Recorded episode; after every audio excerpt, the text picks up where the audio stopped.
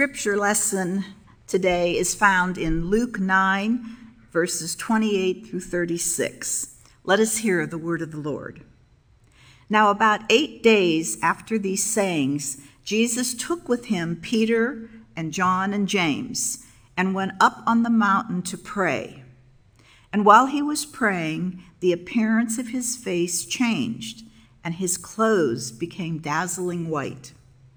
Suddenly they saw two men, Moses and Elijah, talking to him. They appeared in glory and were speaking of his departure, which he was about to accomplish at Jerusalem. Now, Peter and his companions were weighed down with sleep. But since they had stayed awake, they saw his glory and the two men who stood with him. Just as they were leaving him, Peter said to Jesus, Master, it is good for us to be here.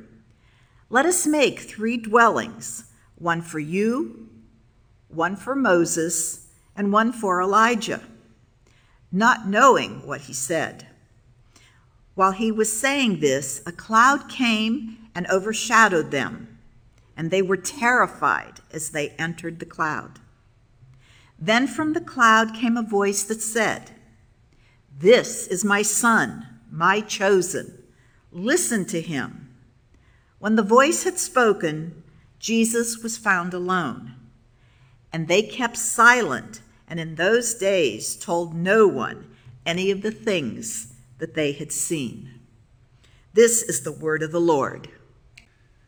Well, it's hard to believe it's almost the end of February. The year is well on its way, going faster than we think. And we're going to close out the month with our theme of love by learning a bit about uh, another significant event in Jesus' life, just as important as his baptism and, and just as prominent as his baptism, but one that takes place in, a, in different surroundings and in a much different way.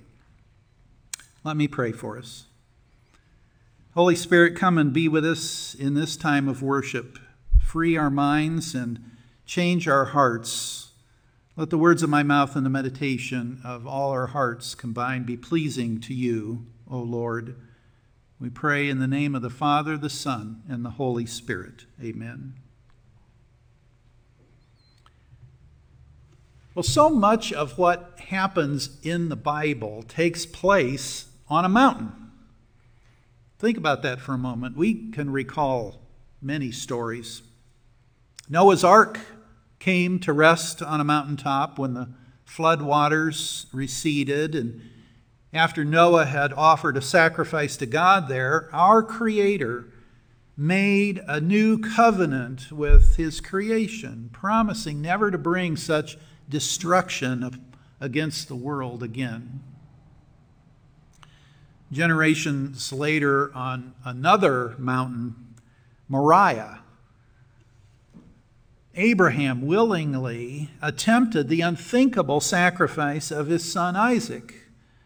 And it was there that God's angel stopped Abraham and provided a ram for sacrifice instead after murdering an Egyptian that he found beating a Hebrew slave, Moses fled to Midian. And while he was there tending sheep for his father in law on Mount Horeb, God spoke to him from a burning bush, revealing the most sacred name of Israel's God. And it was there that Yahweh told Moses, that he heard the outcry of his people, of the Israelites. He said, They were the sounds of their cries are in my ears, and I've seen how they're oppressed. Now go, I'm sending you, Moses, to Pharaoh to bring my people, the Israelites, out of Egypt.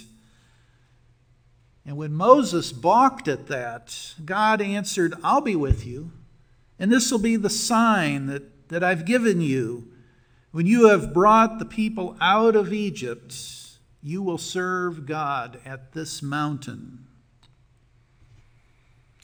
And later, as God delivered the Ten Commandments to Moses right there on Horeb, which is also referred to as Sinai. The mountain was shrouded in, in smoke, and it shook violently, and the people heard volleys of thunder. And centuries later, when, when God spoke to the prophet Elijah there on Horeb, it was described as being a light, nearly silent sound.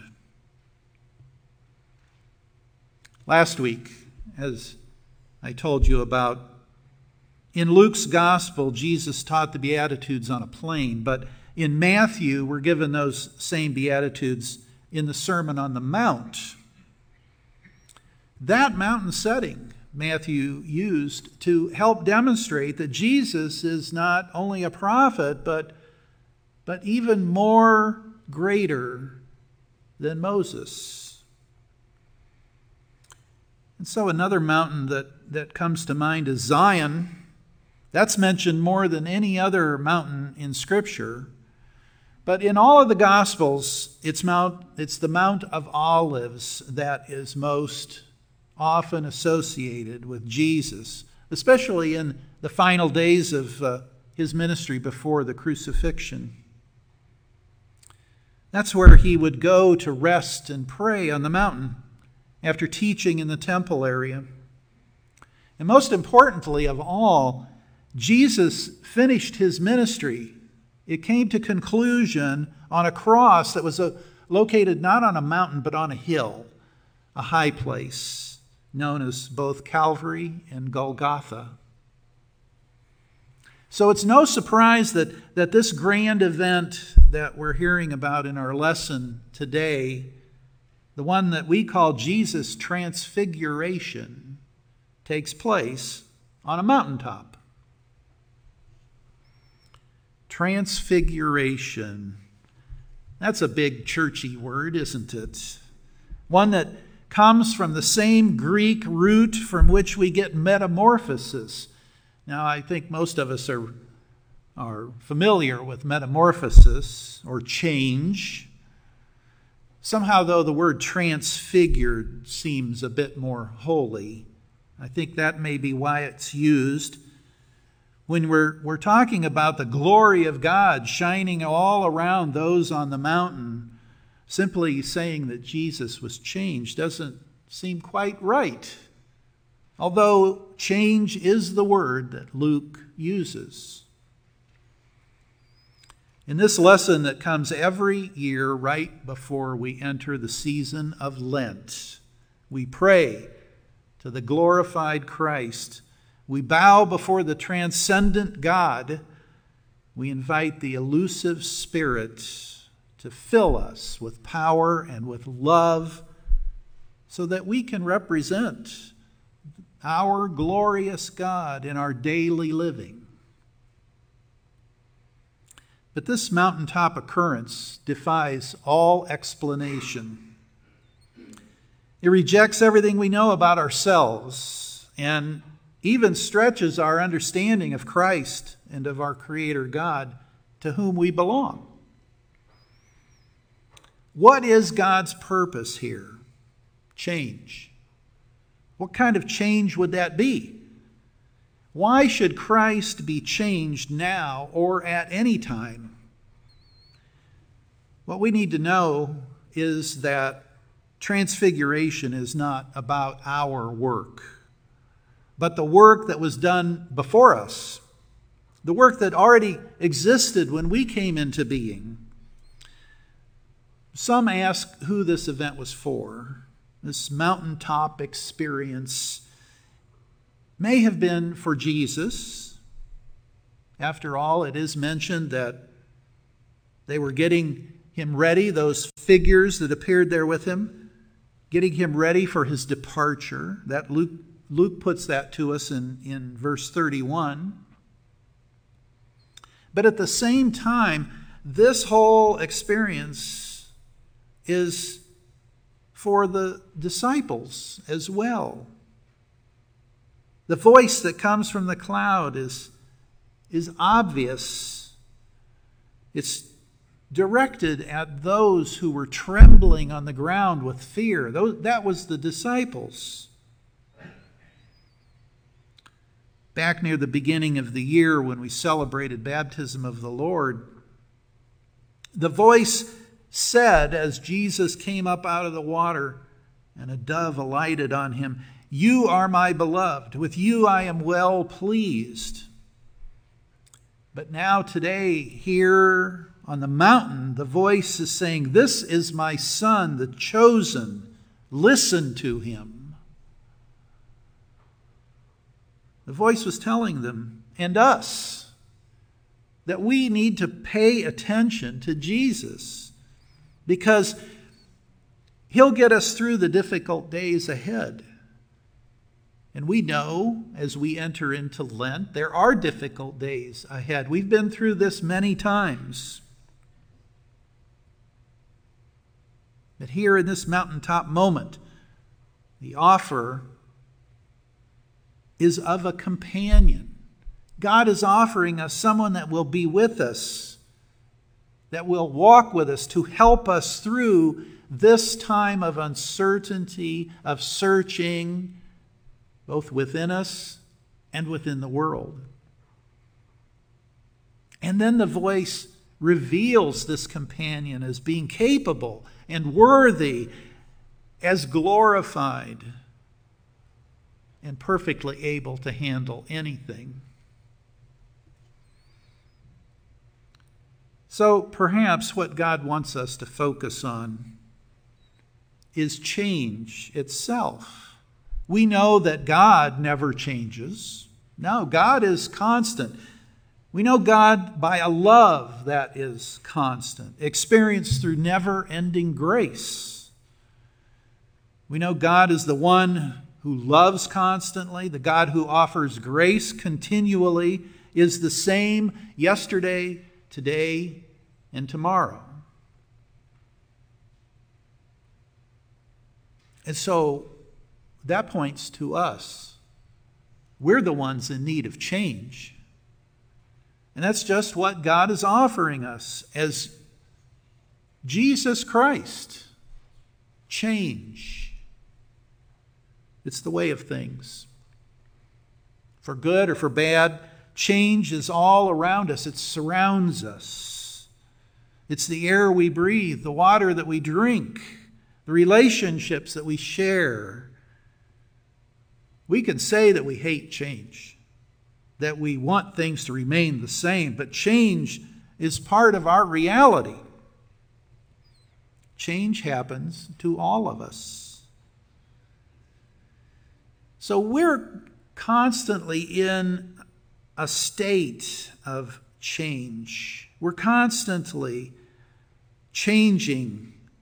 You know, our bodies shed cells and then they're replaced.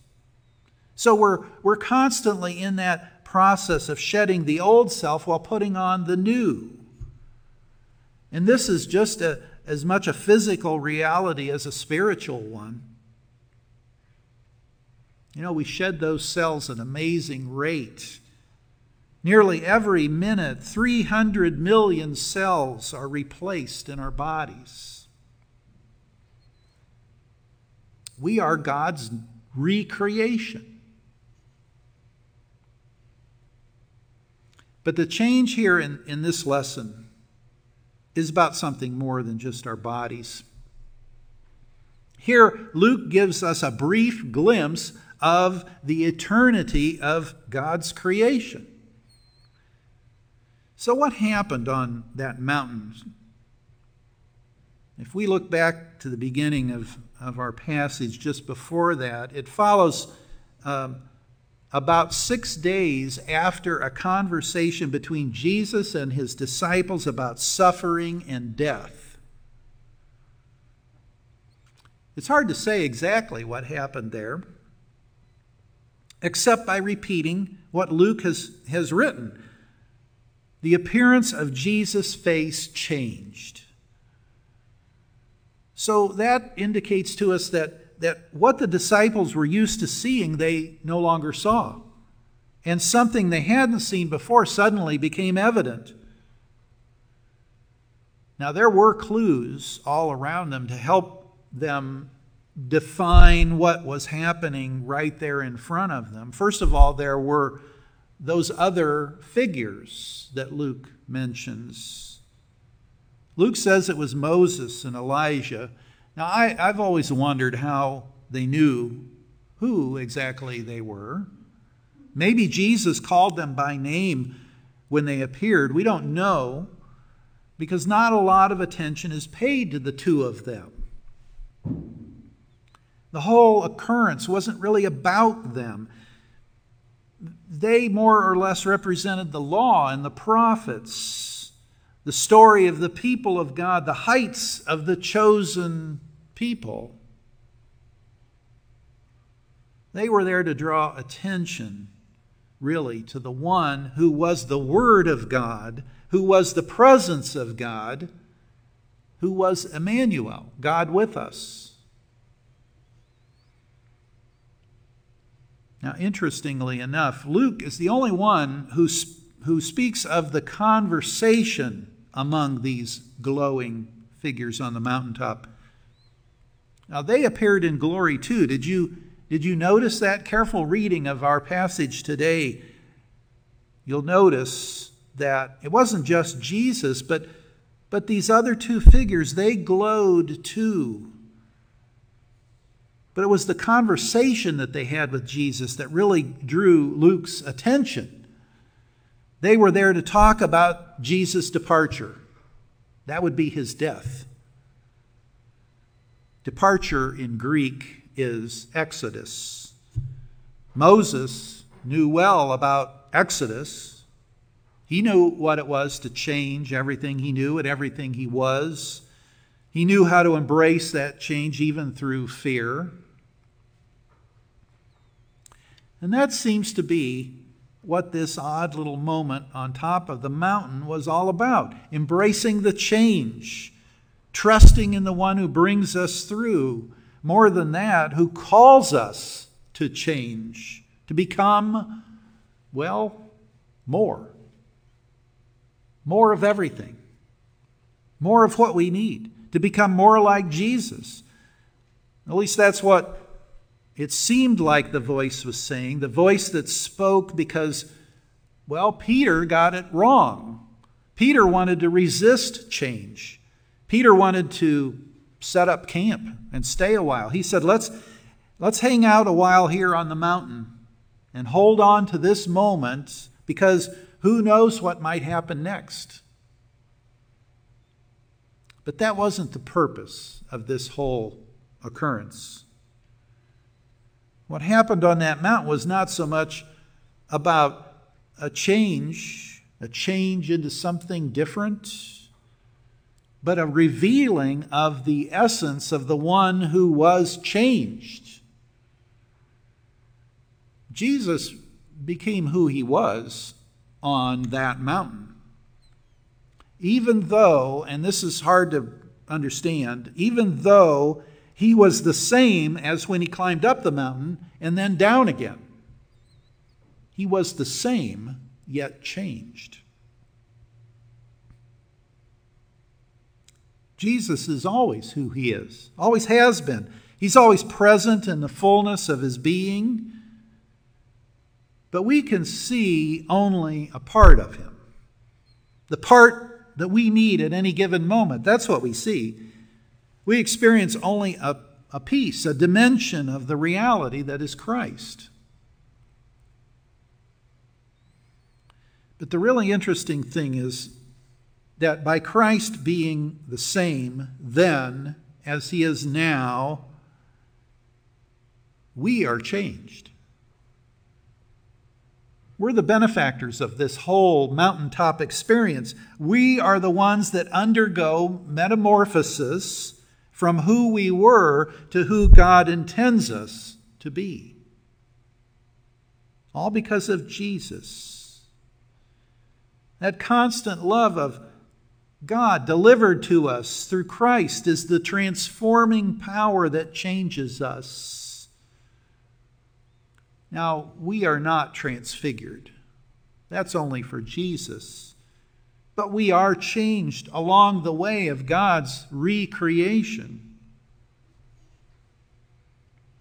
Would we look full into Jesus' face We see something beyond our understanding, something reassuring, something that awakens our soul to, to become, well, more. It brings a change to our hearts that brings us closer to God, increases our compassion for others. It causes a real and sincere type of love to rise up from our very center, our very being, and overflow into our lives, giving us a whole new attitude. It's what gives us that healthy glow. Thanks be to God. Let us pray. God of love and compassion, we give thanks for your word, the gift of a Savior who makes life possible, makes life worth the effort, a life worth living. It brings us into the light of your love, which never ends. Amen.